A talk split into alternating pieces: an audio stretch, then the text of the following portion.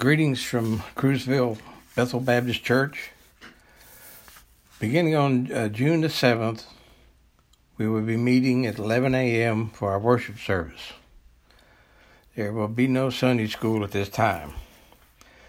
We wish to share with you some guidelines that have been put into place to keep everyone safe and comfortable during our services. The church will be sanitized before you arrive. Hand sanitizer and mask will be available at the front door. For social distancing, everyone every other row will be available. We ask that families stay six feet apart from other families. We will have a greeter to open the front door for you. Please enter only at the front door.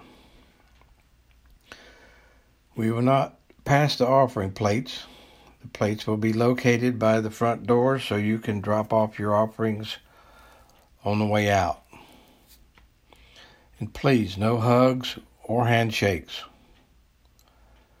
There will be no hard feelings if you wish to remain at home during this unusual time. There are no timelines being set on these guidelines.